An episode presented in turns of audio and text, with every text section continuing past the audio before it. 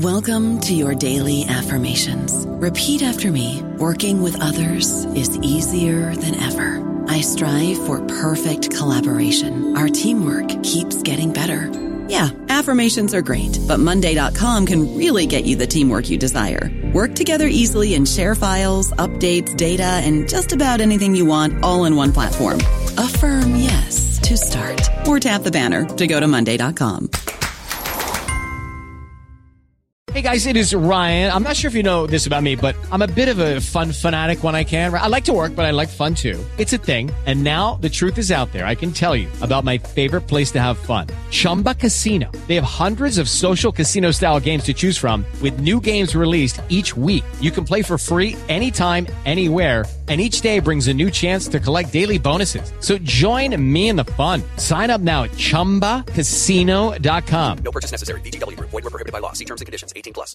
Hello, everybody. This is Marshall Poe. I'm the editor of the New Books Network, and I'd like to tell you that we have a new and improved website. It has two new features that we think you'll love. One of them is a vastly improved search engine so that when you type in keywords, you'll get a bunch of episodes really quick. The other is the ability to create a listener account. And in that listener account, you can save episodes for later listening. So you can create a kind of listening list. We think these features are neat and we think you'll enjoy them. Please visit the site today.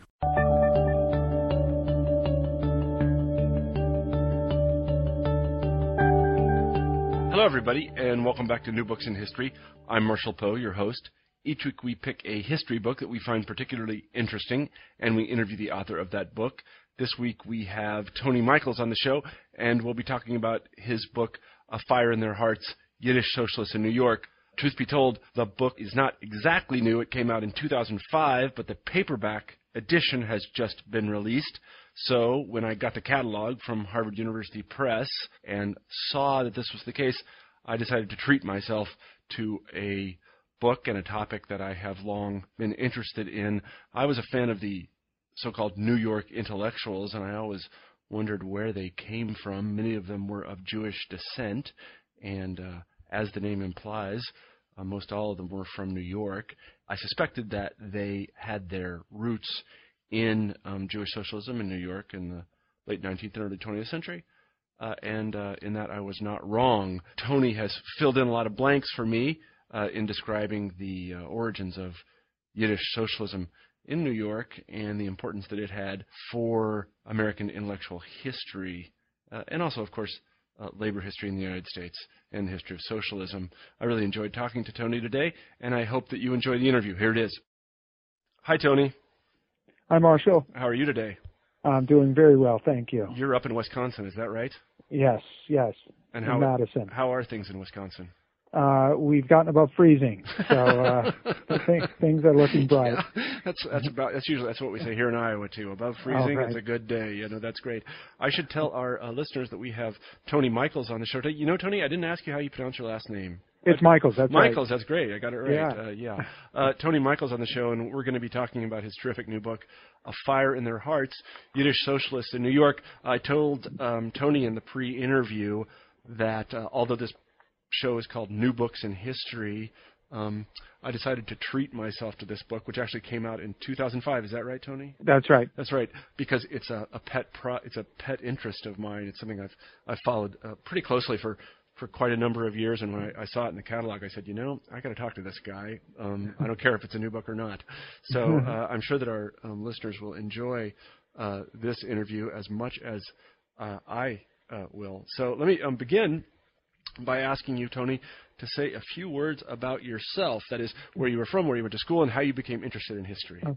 I, I, I just want to interject that actually it just came out in paperback last month. Oh, so right? in a Yeah. sense, it's it's new in that sense. Uh-huh.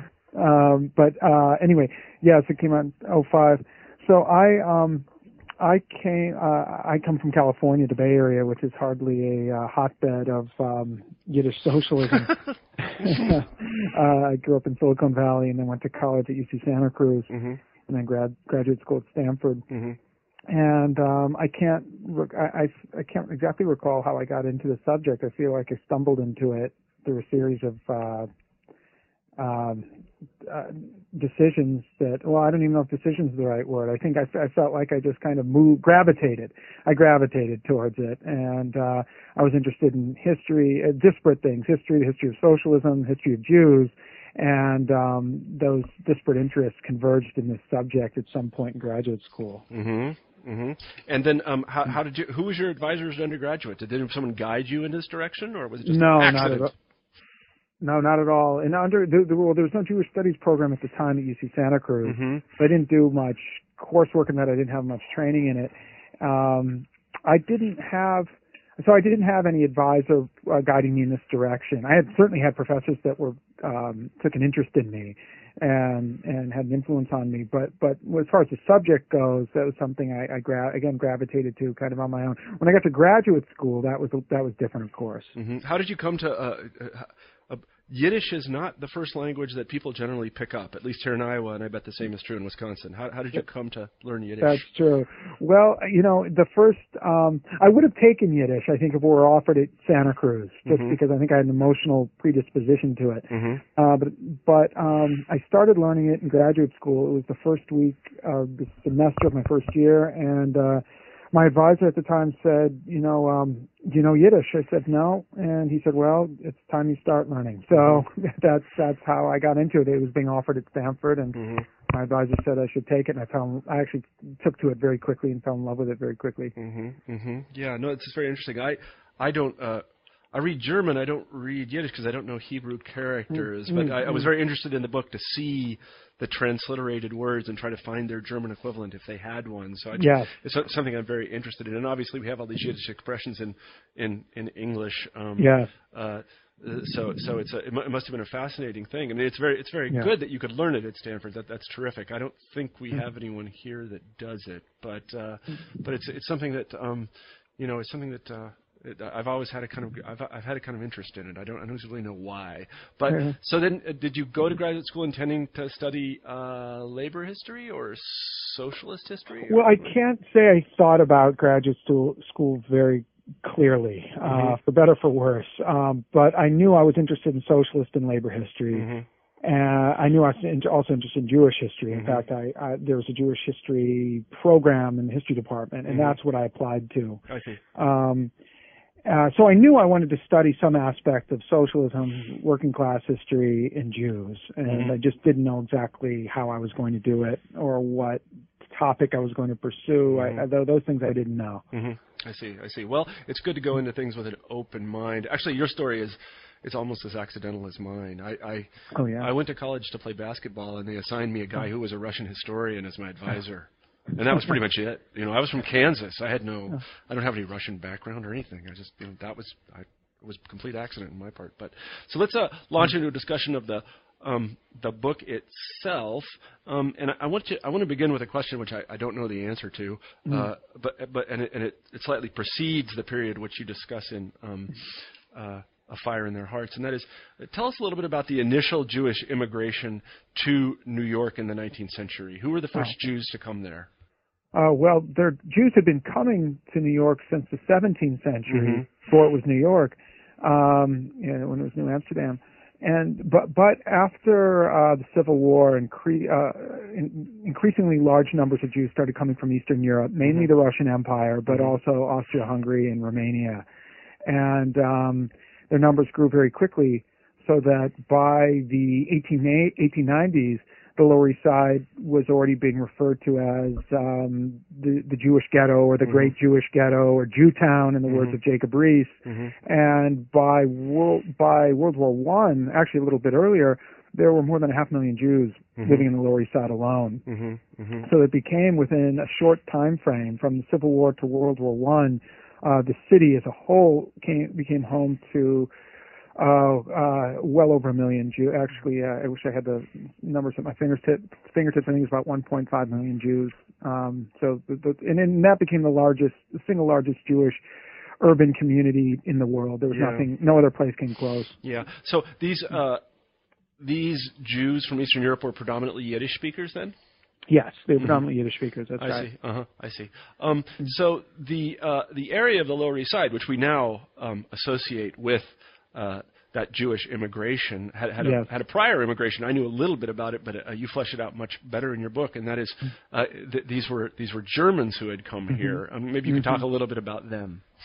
Well, yes, the, the, there was a large German immigrant community, most of whom uh, were not Jews, but uh, Protestants or Catholic. Although there was a Jewish component in that immigration as well, and uh, the bulk of them had settled on the Lower East Side, it, and, and it was known for that reason as Klein Deutschland or, or Little Germany, and they really um, had a put a stamp, a German stamp, in the area known as the Lower East Side at the time.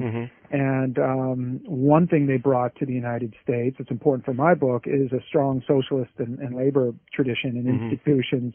And so, so that Germans were really the backbone of American socialism during the 18 during the, uh, the second half of the 19th century, let's say. Um, and Jews coming to the Lower East Side encountered um, a, a, an area that was that was predominantly German, and that was obvious in lots of ways. Uh, German signage on, on businesses, saloons, um, beer halls, uh, theater, uh, lecture halls, and all sorts of ways. You, you'd see German and German coworkers, and on and on. Mm-hmm. No, this is the part of the book that actually I found uh, most fascinating, and I think is the most uh, the most revisionist. Can one say that? I don't know because we, uh, at least I, had this notion that um, the Jews who came from the Eastern um, Russian Empire brought socialism with them to the Lower East Side, but you argue something very different. Um, maybe you could talk about that. Yes, well, uh, Jews of eventually there would be many Jews who came to New York who did bring um, socialism with them of one you know, socialism of one stripe or another. Uh, but for the immigrants who came in the period between 18, let's say 1870 and 1890, they did not, for the most part. They had no, um, the vast majority of immigrants had no political aff- affiliation or experience or exposure to socialist ideas wh- whatsoever. Um, and that's because there was no movement, uh, a socialist movement among Jews that emerged, uh, had emerged yet in Russia. That wouldn't happen until after 1900, really. Uh, there, there were there were groupings that appeared in the 1890s, but it wouldn't become a mass movement there so much later. So people, what what had happened is that people, um, future observers would confuse a later development with an earlier development. Uh, they confuse the later immigrants uh, who did bring over one another form of socialism as the experience of all all immigrant Jews. So those who were coming in the in the late 19th century didn't bring that with them, and they discovered, for many of them, they discovered it in the United States. The people who um, the, the founders of the Jewish what was called the Jewish labor movement um, in New York, the founders of that movement, most of whom were actually intellectuals. And those intellectuals, which is really to say students, um, those intellectuals did have sympathy with the revolutionary movement in Russia. They had some exposure to it, um, although their ideas about revolution and what socialism meant were very vague and unformed at the time.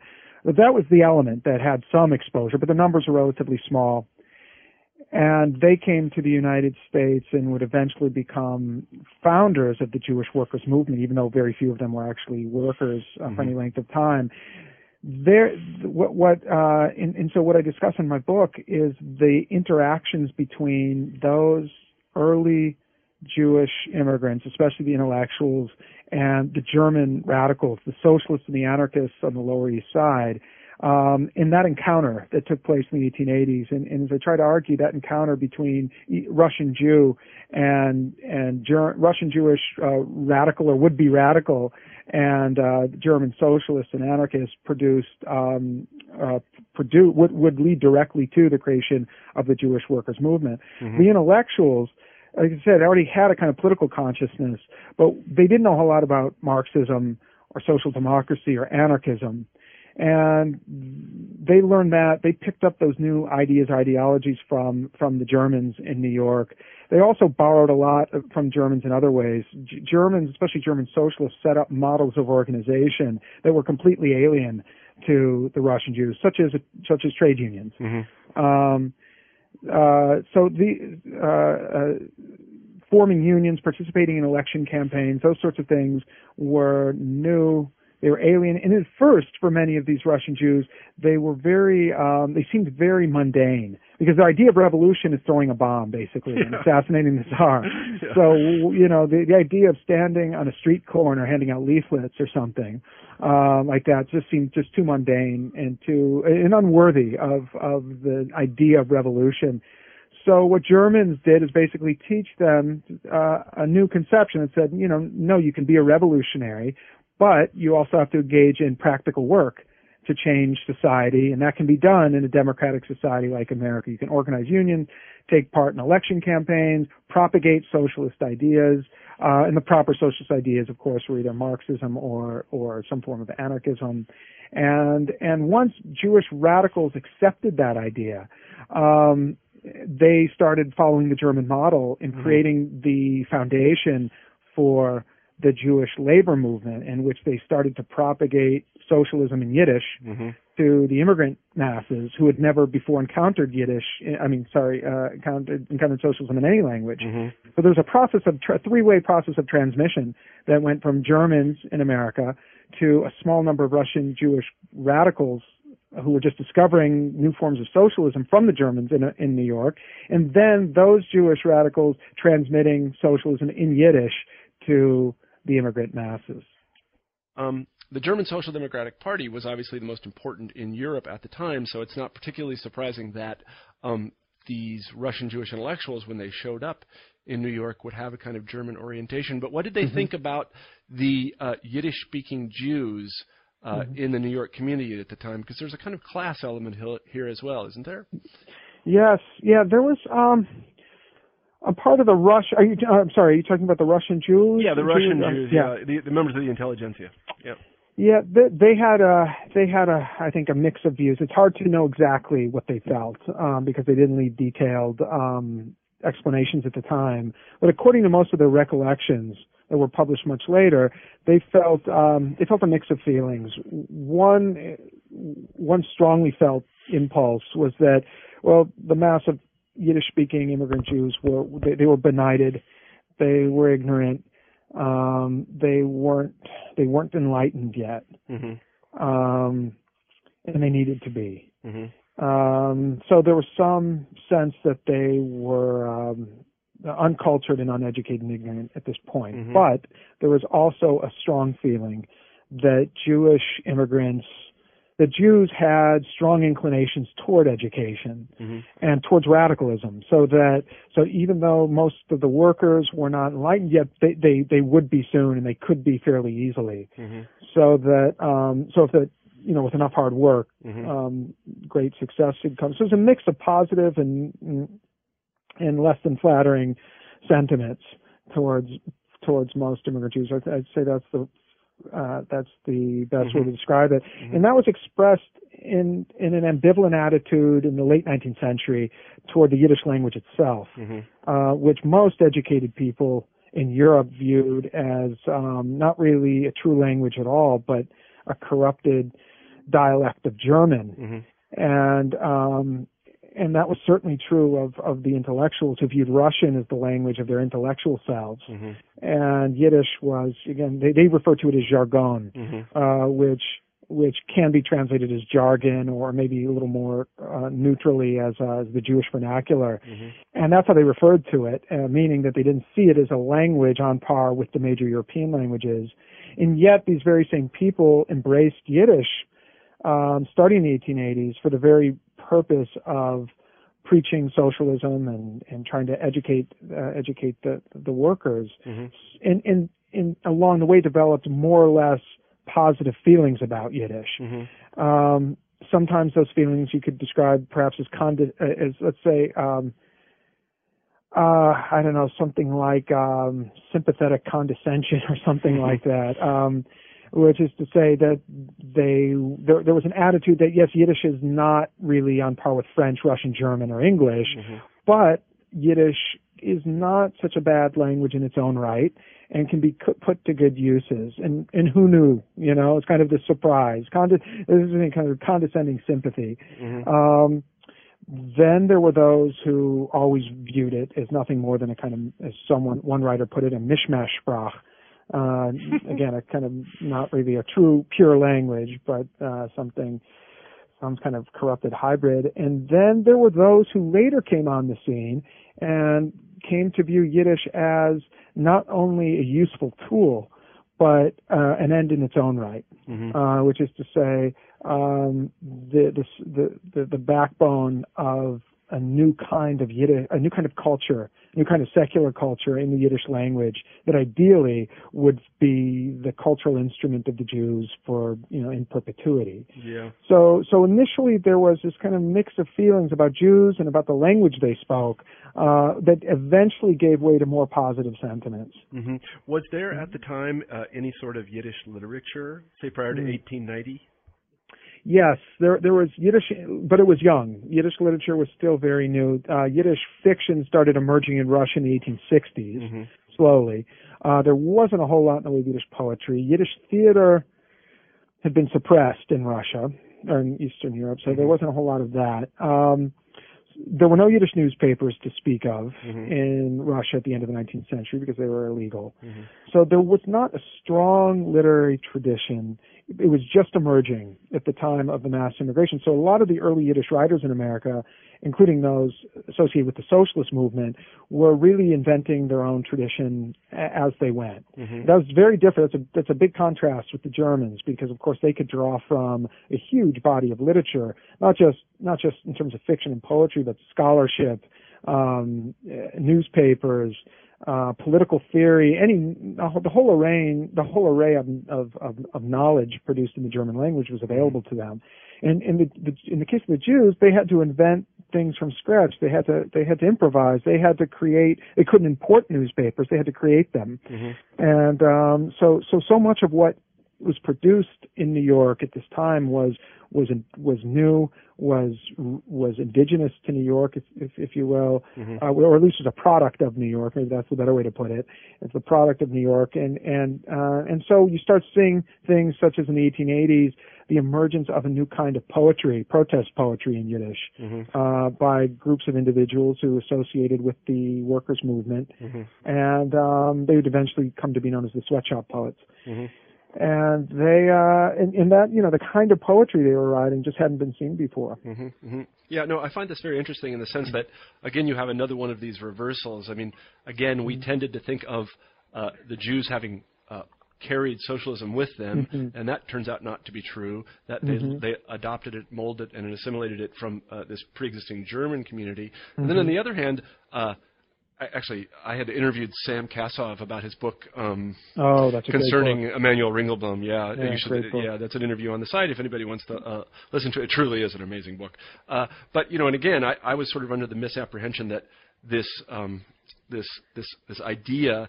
that uh, the Jewish community could subsist in Yiddish and then there could be a Yiddish culture was a kind of thing invented in Poland. And one of the things you Yeah. point out in the book is that it actually was invented in New York and it was carried across to some extent. well well there are two things i i put it slightly slightly differently i think two things were happening uh, that were distinct but would feed into one another. You had the beginnings of what would come to be known as modern Yiddish culture, secular Yiddish culture, uh, in in New York and Chicago and, and other urban centers. Some of those things were were specific to New, they were created first in, in certainly in a significant way in, in New York. That's the Yiddish theater, that's the Yiddish press, that's certain kinds of Yiddish literature such as poetry. Um, not all Yiddish culture arose from from New York. I don't mean to say that. Yeah, sure. As I said, the Yiddish novel was already in development um, in Russia. So, but but a lot of Yiddish cultural production was was happening in New York 1st So that Yiddish really was the first, in my opinion, the, the major Yiddish cultural center prior to World War One. The now that's so that's one phenomenon. The other is the emergence of ideologies um, that upheld ideolo- an ideology of what you could call Yiddish cultural nationalism. Uh, that not only um, that, that looked at the, uh, that that looked at the flowering of Yiddish culture taking place, and then said, "Well, this is the beginning of a tremendous cultural renaissance taking place in the Yiddish language." and that this should be the main um, that, that what Jewish socialists need to do is uh, perpetuate and develop this culture to the greatest extent possible in the name of the Jewish nation. Mm-hmm. Mm-hmm. Um, now that idea, that idea of, of Yiddish cultural nationalism that I just kind of very briefly sketched, that does originate in Europe, not in the United States, I see. Uh-huh. and then is brought to the United States. Mhm. So what you see then is a reciprocal relationship in which certain things are created in the U.S. and indeed sometimes shipped back to Eastern Europe. Uh, so, for instance, socialist Yiddish periodicals were smuggled in, published in New York, were smuggled into Eastern Europe by the thousands Mhm. um, and used by revolutionaries there. That's an example of the way in which there was a, an exporting of Yiddish print culture connected to socialism that happened, where there's an, a, an influence on uh, uh, from New York to to Russia, and then in other instances there was a, there was an eastward flow of influence, and that was certainly the case with ideologies about Yiddish cultural nationalism. Uh, the main figure was someone named Chaim Zhitlowsky, Mhm. uh, who I write about. Yep. He was a he was a, an important figure in the Russian Revolutionary Movement. He was a founder of the Socialist Revolutionary Party, but he's also the first one of the first Jewish intellectuals to create a synthesis of revolutionary socialism and Jewish nationalism. Mhm. Um, and and he comes to the U.S. in 1904. And uh, this this precedes, as you point out in the book, uh, the well, maybe it doesn't precede, but it well, maybe it does precede the Austro-Marxists who are thinking along the same lines. Is that right? Right. Yeah. Yes. Well, they're t- taking place about the same time. Um, I think his ideas are being generated a little bit before some of them. It's not entirely clear to me what the exact chronology is, but it does seem clear to me that Zhitlowsky is working up his ideas independently of the Austro-Marxists. Mm-hmm, mm-hmm. Um, yeah. So, how did they go about actually constructing a Jewish literary language or a Jewish socialist Hmm. language? They found many, many periodicals. You point them out. Some of them are still around today, like Vorwärts is, Yes. is still around, believe it or not. Um, I was uh, talking to some other. Uh, I was talking to another person I interviewed, and he mentioned that Vorwärts was was still around. So maybe you could just talk a little bit about um, about the Jewish periodical press as, as it was invented or sponsored by Ah. these socialists. Well, you mentioned the problem uh, of language, or the issue of language in creating a literary Yiddish. That that was a big problem, uh, and it was a problem for two reasons. Um, one was that a lot of the intellectuals didn't know Yiddish well uh, when they started writing, or when they made the decision to start using it. That's either because they had, uh, it was either because they were born into Russian-speaking families, or given Russian educations at a very young age, and so just didn't know the language too well. Then there were those who knew Yiddish perfectly well, but had left it behind as much as possible as they were becoming adults Mm-hmm. and as they were becoming educated. So, so that there was, um, so that was one practical problem, was just not knowing the language that well. The other is, even for those who knew the language, there was a problem of how to adapt or how to figure out how to use Yiddish to convey ideas that hadn't previously been conveyed in Yiddish before. Mm-hmm. Uh, so that was another problem. Another problem was, that, of course, they were living in the United States, where there was a whole array of new ideas, concepts, phenomena, and so forth that um, didn't seem to have a vocabulary in Yiddish, at least not immediately to express. So those were, uh, and because, and so, and, and I think finally is there was the, uh, a, a lack of or dearth of established literary or journalistic models Mm-hmm. uh, from which to draw. So these these were the factors contributing to a problem of how to write in Yiddish, what might be considered authentic or proper Yiddish. Mm-hmm. Uh, and, and, I'm sorry, I left out the most obvious problem, which is that there are different dialects of Yiddish. Yeah. Um, so that was yet another one.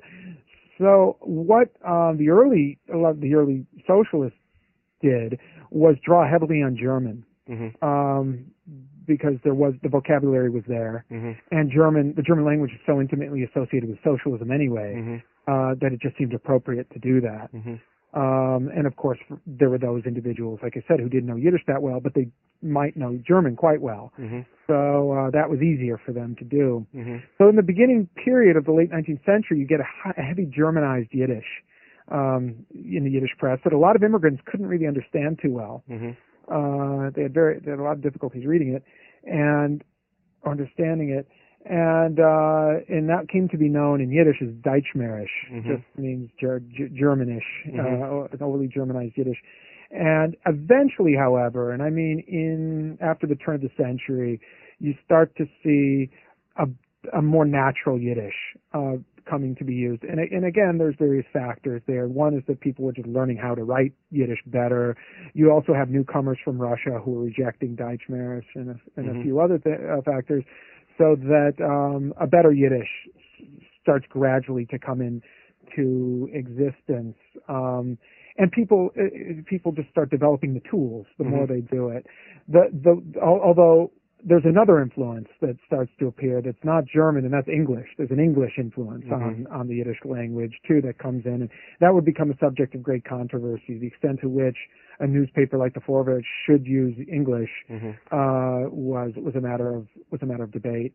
Um, now some write. Now how did people actually learn it or learn you learn the Yeah, language I was, or learn was, to write it well? yeah, that, that's a good question. I mean, I, I, again, that, that was exactly my follow-up because, Hmm. you know, on the one hand, what, what we have here is uh, the Hebrew character set and phonemes, or well, Mm-hmm. not exactly, but the character set at least. So presumably they would learn that uh, in Hebrew school if they went to Hebrew school. But then, Uh-huh. were there actual literacy schools for Yiddish, which would teach them? I, you know, Uh, it's, it's interesting. Uh, okay, so um, it depends on who you're talking about and when they came to the United States and where they came from in Eastern Europe. But um, uh, certainly for the intellectuals in that generation, from the late 19th century, by and large, there wasn't formal Yiddish instruction. Um, especially too for women. Uh, literacy was, was greater, not surprisingly, for men. Uh, for, for those who didn't know the language at all, uh, or knew it very little, um, they had, they were often tutored by those intellectuals who knew Yiddish. So mm-hmm. the key figure in this regard, or one of them, is a man named Abraham Cahan, probably the foremost individual in the immigrant Jewish scene, who was the editor of Forwards for most of its existence. Mm-hmm. And he used to take his writers, such as Morris Hillquit, the great Socialist Party leader of that time. Uh, Hillquit's family name is Hillkowitz, mm-hmm. and he was very involved in the early Yiddish press. And um, so what what Cahan would do is go over their Yiddish with them and say, look, this is not proper Yiddish. This is German. No one's going to understand it, this. Your your syntax is too wooden, whatever. And he would sit them down and try to teach them more authentic Yiddish. Some people published uh, primers or series art, a series of articles explaining what is good Yiddish and what's bad Yiddish. Um, and those were meant mainly for writers, actually, uh, the intellectuals. For the ordinary individual, uh, that was a different story. So their their problem is not that they couldn't speak it; they could speak it perfectly fluently. It's that they'd never studied it uh, before in religious schools. Religious schools are there to teach uh, the, um, uh, boys up to the age of 13 the basics of Judaism based on the Bible and, and so forth. Yep. So so there wasn't you know there wasn't instruction of grammar, uh, Yiddish grammar.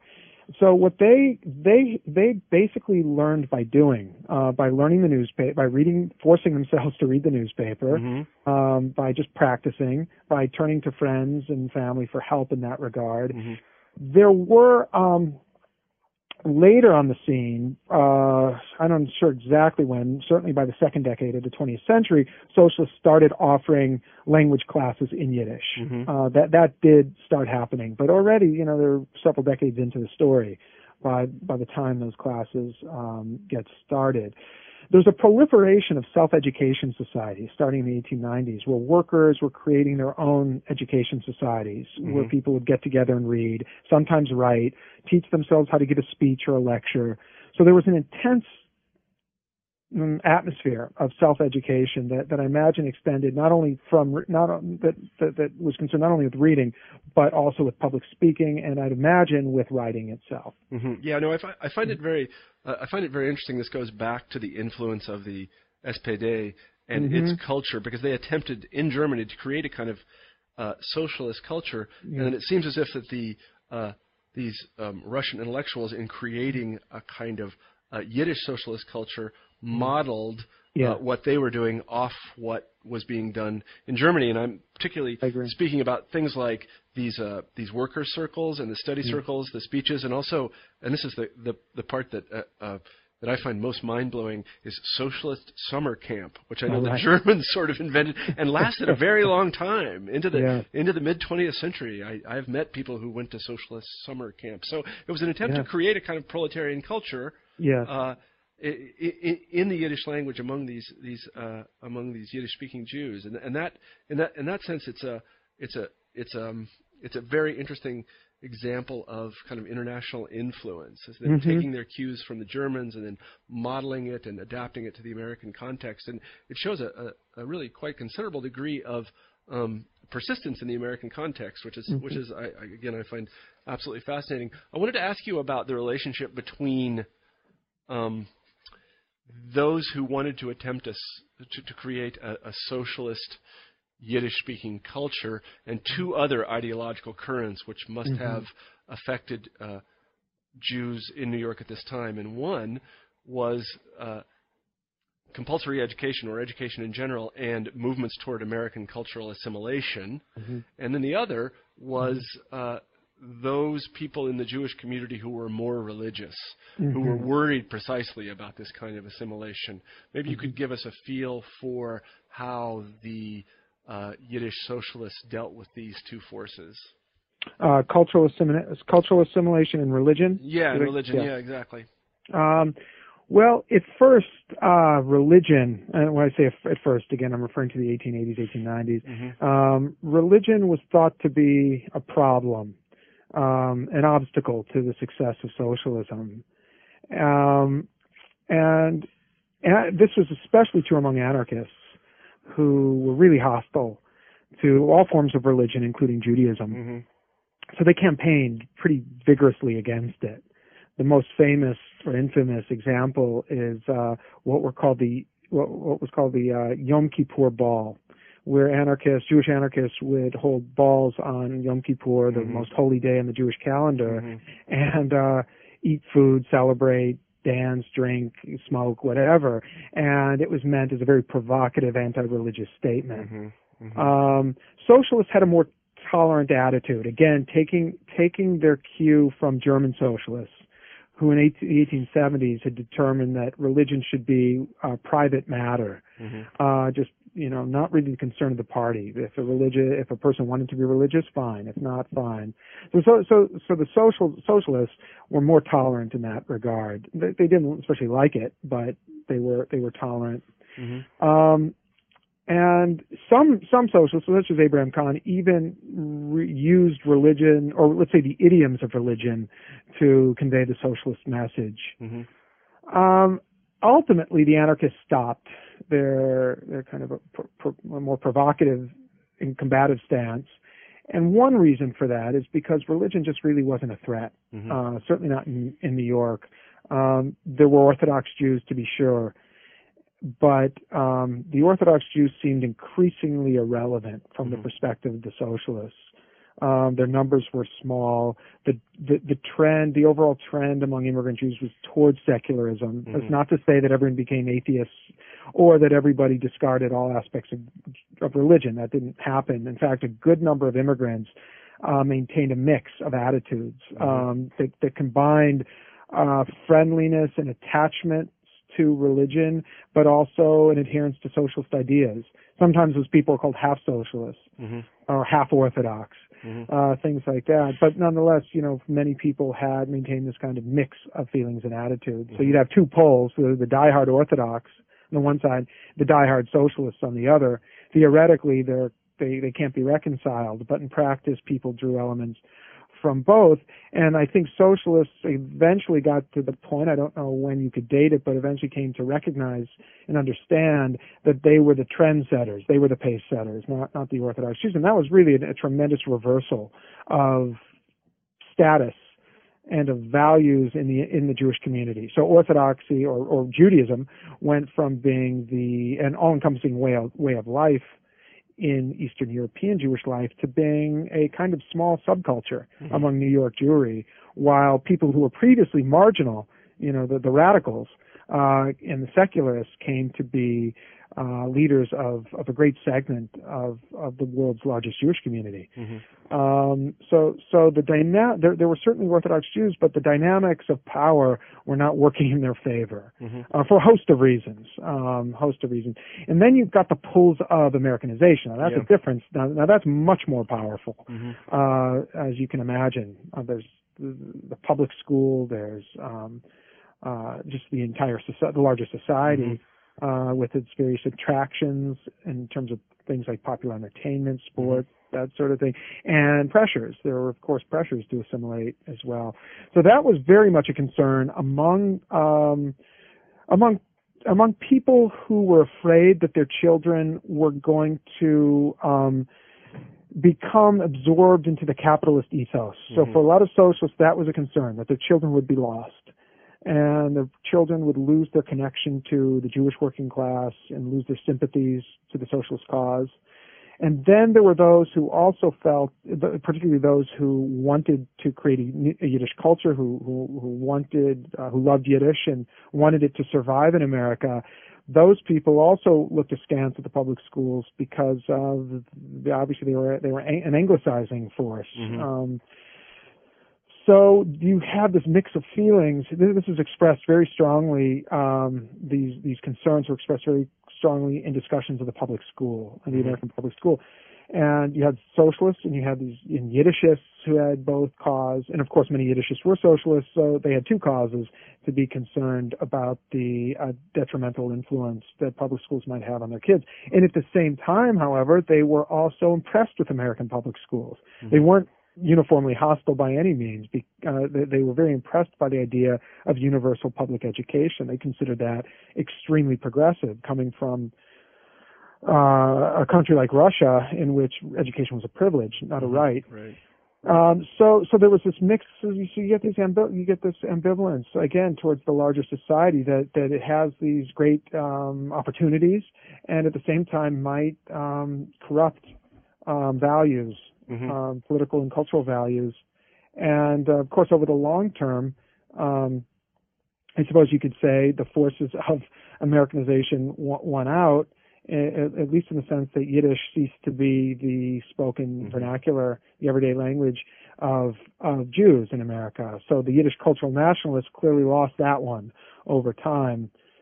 Socialist, socialism had greater longevity, I, I'd argue. The uh, successive generations of Jews, anyway, con- continued to gravitate or, or, or maintain uh, commitments to socialism in one kind or another. And you see that really up until the 1960s. Yeah. They didn't always do so as Jews necessarily, Mhm. but but there was a, an attraction to the radical left among Jews for quite a long time. Yeah, I want to talk to you about that in a second, but uh, let's just take one step back and uh, uh, introduce a third group, uh, Uh-huh. and that would be um, uh, Hebraists or Zionists. Oh, right. How did uh, how did these Yiddish-speaking socialists in New York relate to um, Mm-hmm. Zionism and the notion of Hebrew as the Jewish national language? Uh, now things are really getting complicated. yeah. Um, uh, Hebraism, well, separate Hebraism from Zionism to Okay. some extent. Um, the there was generally a lack of interest, let's say, in Hebrew among the the socialists. Um, there, were- I'd say indifference to maybe some hostility, but I'd say more indifference, and that's because so few Jews could read Hebrew in America hmm uh, that the Heb- Hebraist movement here was very, very weak. hmm Uh, there were Hebrew writers, most of whom were Zionists, but they didn't have much of an audience. hmm Um, and so Hebrew was never really a threat here to Yiddish. Mhm. It was not a competitor. Mhm. So it, it just didn't warrant um, a whole lot of a whole lot of attention. hmm Zionism is different. Zionism, of course, did um, Z- Zionism had a lot of followers, and therefore was pre- presented a challenge to at least the mainstream socialists. Um, not in the beginning, though. Zionism didn't really be, start to become a force until the first two decades of the 20th century.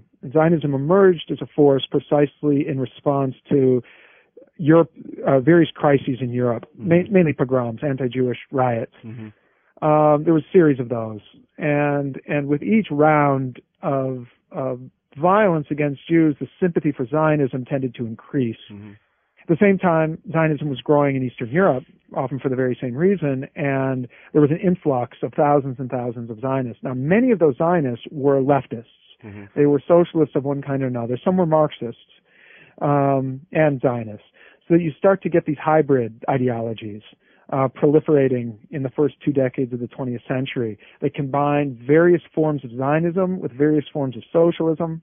There were even anarchist Zionists uh, during this period, and so you've got this. So, so now Zionism starts to become uh, a competitor to the established, more orthodox forms of socialism that, that grew out of the late 19th century. You have more adherents, more Mhm. people are, are getting getting uh, symp- are getting involved and growing sympathetic uh, to to left wing forms of Zionism, hmm so that you get a lot of political competition and conflict um, as time goes on, you get more and more kinds and varieties of socialists, and Zionists are among them. Mm-hmm, mm-hmm. Yeah, no, that's interesting. Let's uh, let's stir the pot a little bit more, Okay. and let me ask you about yet another group. Um, that is the the Bund, the uh, the Jewish labor movement in uh, Eastern Europe, which Yeah. uh, those of us who uh, um, went to graduate school, I guess in the 1980s, 1990s, uh, we learned that the Bund was the largest um, um, Jewish socialist group in the world. I guess that might not be true now that I've read your book, but in any event,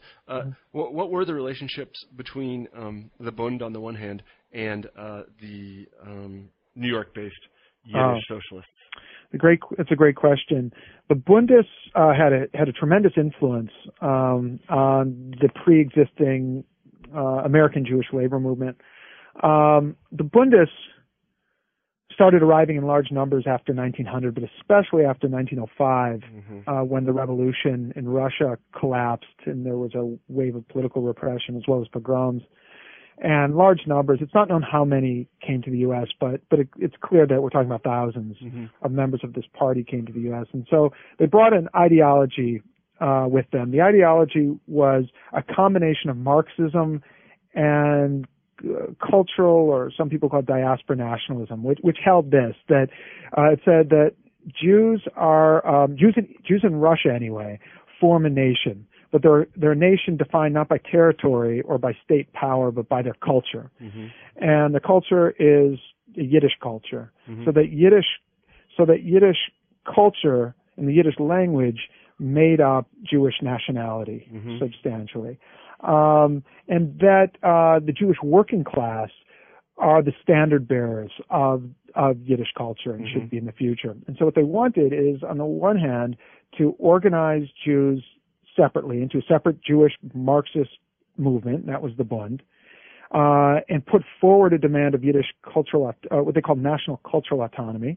And at the same time, they wanted Jewish workers to be allied with non-Jewish socialists and non-Jewish workers. So mm-hmm. they struck a very delicate balance between nationalism and internationalism, to use the terms of the time. Mm-hmm. So these thousands of them brought these ideas to the United States.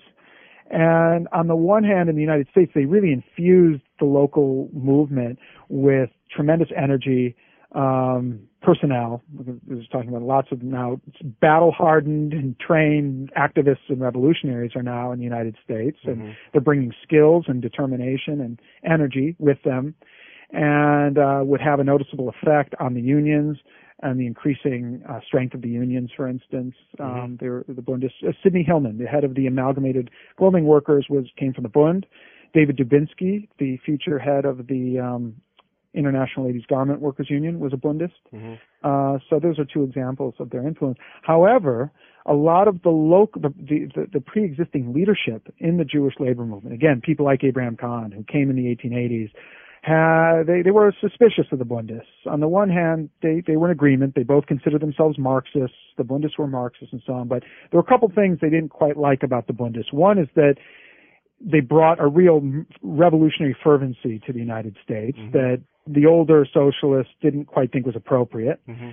The other controversial issue was that um, they were uh, they were staunch adherents of Yiddish, whereas a lot of the older generation wanted Jews to learn English and wanted to culturally assimilate. True, they used Yiddish uh, to organize and educate the workers, but the older generation viewed Yiddish as a temporary instrument. Uh, they wanted working class to shift as soon as possible to English so they could be part of the larger American working class and not ex- exist as a separate, you know, subculture within within it. But here you have the Bundists arguing for Yiddish and arguing for the permanent future of Yiddish and, and wanting to develop Yiddish culture and paying a lot of attention also to Jewish communal issues. And it was this, so you could say the Bundists were both, in a sense, more Jewish and more radical politically than the established leadership. And that was, uh, that was, um, a kind of recipe for conflict that would play itself out in America for, for many years to come. Before we talk about that, uh, which we'll come right back to, I want to ask a, a, a what is kind of a digressive question. Well, is it the case that um, were the scriptures translated into Yiddish? Oh, good question. I, you know, I just I don't know. Were they? I- Yes, there there was in fact the the Bible was translated into Yiddish, um, and the the first modern Yiddish, oh, certainly the modern, first modern Yiddish translation of the Bible was done by a poet um, who went by the pen name Yehoash, mm-hmm. and he had some affiliation with the left. Um, not, he wasn't a party activist, but you know, he sort of identified with the stuff we're talking about. And he, so he did over a uh, number of years published uh, his translation. One edition uh, which I actually own, really? is wow. in it's in Hebrew and Yiddish. You have the original Hebrew, and next to it you have his uh-huh. Yiddish translation. Yeah. Others uh, editions are just just the Yiddish. Um, so that does, yes, that that uh, there is a translation of the what Bible. Does, what what does the Rebbe say about translating um, the Bible into Yiddish or into English, for that matter? I don't even I don't know. Is that uh, is it uh, is that an appropriate thing to do, or uh, that's a good would, question. Would it strike I, people as kind of uh, sacrilegious, or? I'd imagine it probably did. I, I don't know. I don't have any concrete information about how Orthodox Jews reacted to this. Yeah. Um, tradi- traditionally, the way it worked in Jewish society was that uh, Yiddish translations, or let's say, um, let's say, kind of popularizations of the Bible or other religious texts were done for women officially. Mm-hmm. It, the, the language was something like women who or women and men who are like women, meaning yeah. men who don't know men who don't know Hebrew. Yeah. So that so that Yiddish was uh, recognized as an important tool um, but always was secondary in importance and in mm-hmm. status to the Holy Tongue. Mm-hmm. When Yehoash published his Yiddish translation of the Bible, I don't know. I, I can imagine two. I could imagine two separate reactions on the part of Orthodox Jews. One is this is a good thing because yeah. it makes Scripture available, yeah. or it's a bad thing because because um, because it's somehow sacrilege. I, I actually don't know the answer. Yeah, That's just speculation. Just, just, I, I, would never heard of a, a, Yiddish translation of the Bible, and I sort of suspect that if there were to be one, it would come out of this circle. Um, exactly. And, and in fact, I was right. So let's move back then to the American context. How did uh, the um, Jewish labor movement, the Yiddish-speaking Jewish labor movement, fit into the broader American uh, um, progressive labor movement of the early 19, early 20th century? Well, at first, um, in the late 19th, early 20th century, it didn't fit in all that easily um, for a couple reasons. One, because um, uh, one is because the, the, unions that Jewish workers created were, were just perennially unstable. Uh, they kept on forming unions. Jewish workers kept on going on strike. They often win, one would win the strikes and then create unions, but then the unions would would falter and collapse within a year or a number of months or whatever. So much of it was kind of there was a stereotype actually at the time. The Jews that that that uh, uh, or the conventional wisdom was that Jews were good strikers but bad trade unionists. Mm-hmm. Um, so that was one that was one problem. Uh, by the way, the German unions actually did lend a helping hand to uh, the early efforts at unionization among Jews. Mm-hmm. Then, starting around 1909, um, not around 1909, really in 1909, with the with the famous strike of shirtwaist makers called the Uprising of the 20,000, that launched a series of huge strikes um, over the next five years or so that produced the major garment unions, uh, which I referred to before. Mm-hmm. Now, Jewish labor was a real organized force. Mm-hmm. Um, and in the case of, say, the ILGWU, was one of the largest unions in the AFL at the time. So, so that starting in this period, the second decade of the 20th century, and probably even more so in the, the 1920s, Jewish labor was one of the important um, segments of the larger working class, the larger organized labor movement, no doubt about it. And yet at the same time, because all the J- Jewish, so-called Jewish unions, which is to say unions that had a Jewish leadership and mm-hmm. was predominantly Jewish membership, all of them really were socialists. Socialist mm-hmm. unions, led mm-hmm. by socialists, identified with the Socialist Party, and that was often a source of tension especially during the 1910s, 1920s, was a source of tension often with the AFL leadership. Mm-hmm. Uh, Jews were just seen as, as, as troublemakers, as rabble rousers, as leftists. So the, the standard view in the AFL was something called bread, bread and butter unionism, which is to say unions were there to increase the wages of their members, to to to fight for shorter working hours, to have say over the hiring process, things like that. They were to protect the basic interests of working class. That that was called bread and butter unionism. And then you the the the social the Jewish socialists had a different idea of unionism. For the for them, unions were supposed to do that, but they were also instruments of social change and social transformation. Mm-hmm. Um, and those two views often came into conflict with one another. Mm-hmm. And, and Jews, whereas Germans were the standard bearers of socialism in the late 19th century, by the early mid 20th century, Jews came to be seen as as kind of the backbone of the socialist movement. And within the labor movement, they became not the only socialists, uh, but among the sort of paragons of socialism within the AFL. Mm-hmm. Uh, and in some ways, because of that, sir, they served to lay the groundwork for the CIO in the 1930s. Mm-hmm. Um, the kind of unions Jews had created in the teens would would resemble somewhat the, the great industrial unions of the 1930s, like the United Auto Workers. Mm-hmm. So I see them as kind of an important, well, I see them as an important link mm-hmm. between the German socialist unions of the late 19th century and the huge unions of the CIO starting in the 1930s. Mm-hmm. I see. Let's move uh, forward just a little bit. Um, actually, more than just a little bit. We know in hindsight, of course, that uh, both the attempt to create a uh, Yiddish Jewish culture in the United States um, failed ultimately, if that's not too strong a word, um, and or it passed out of existence. Let's put it that way. Uh, and then also socialism passed out of existence, um, or at least out of uh, favor among this group of um, uh, largely East Coast-based um, Jews. Well, why did those things happen? Mm. I think those two things happened for um, a combination of reasons one one cause was uh, political repression. Mm-hmm. Uh, that's just one, and and and the two major moments of repression was the post World War One Red Scare mm-hmm. and uh, McCarthyism after World War 2 mm-hmm. um, another factor was the um, was the openness of the Democratic Party uh, to um, reformist elements. Mm-hmm in particular during the new, in particular, New Deal Democrats mm-hmm. who started, you know, adopting elements of the Socialist Party platform, mm-hmm. so that by 1936, a good number of socialists could um, plausibly think that the Democratic Party was moving in their direction, that they, the Democratic Party was becoming um, a socialist party of sorts.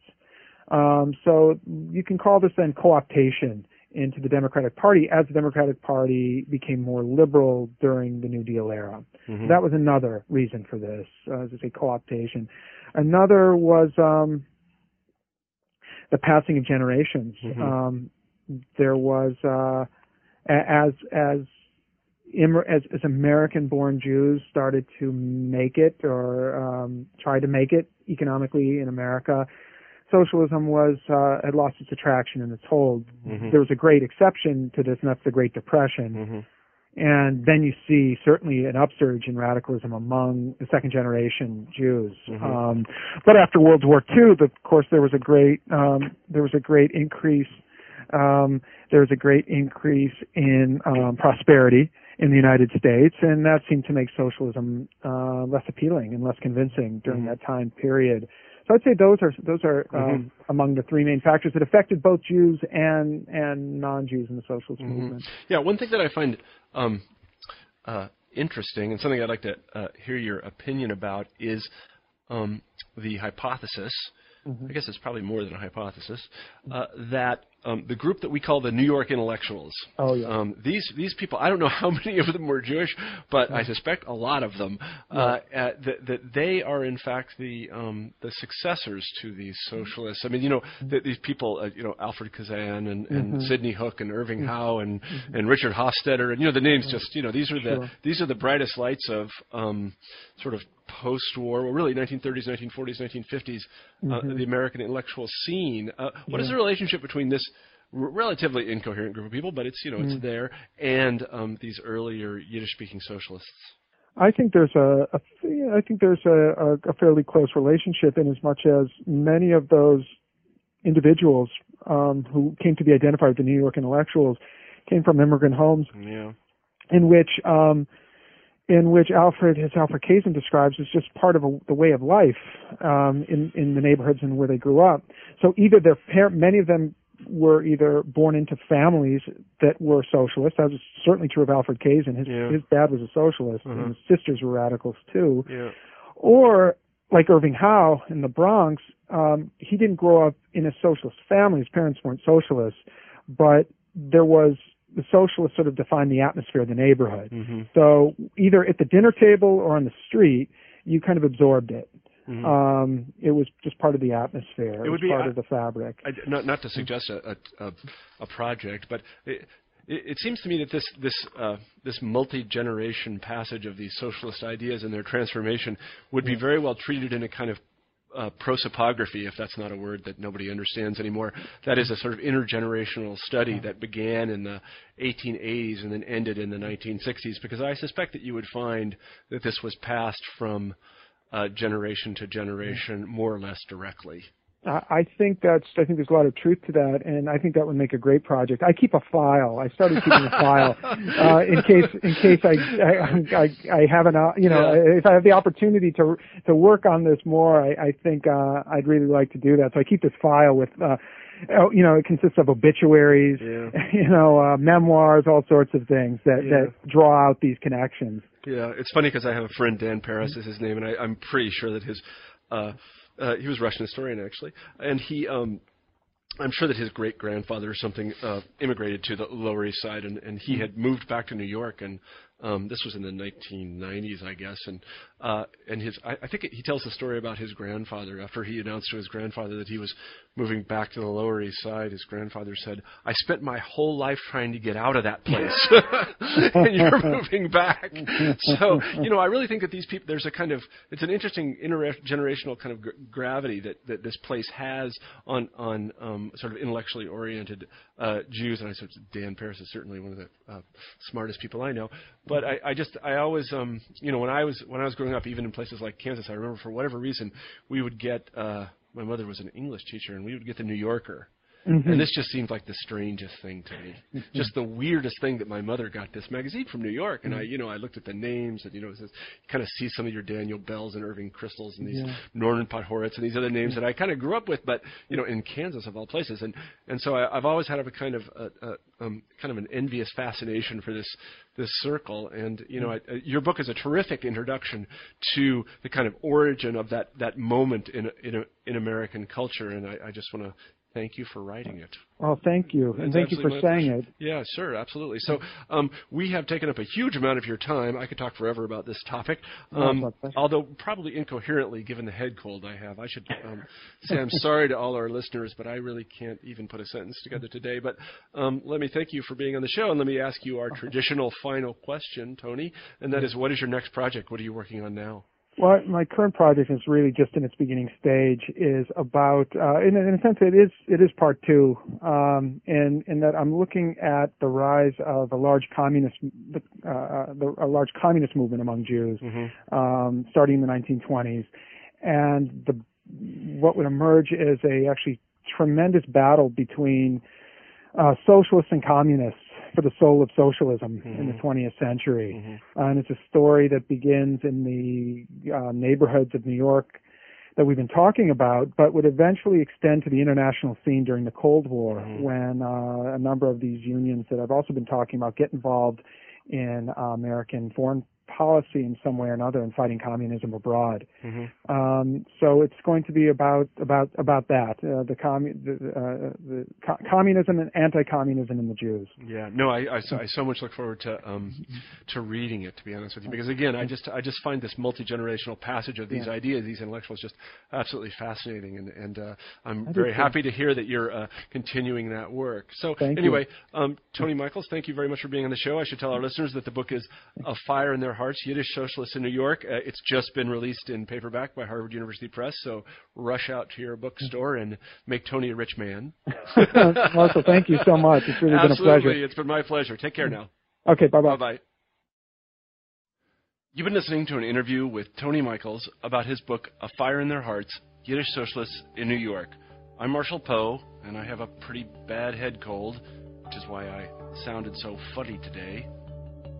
I hope you have a great week.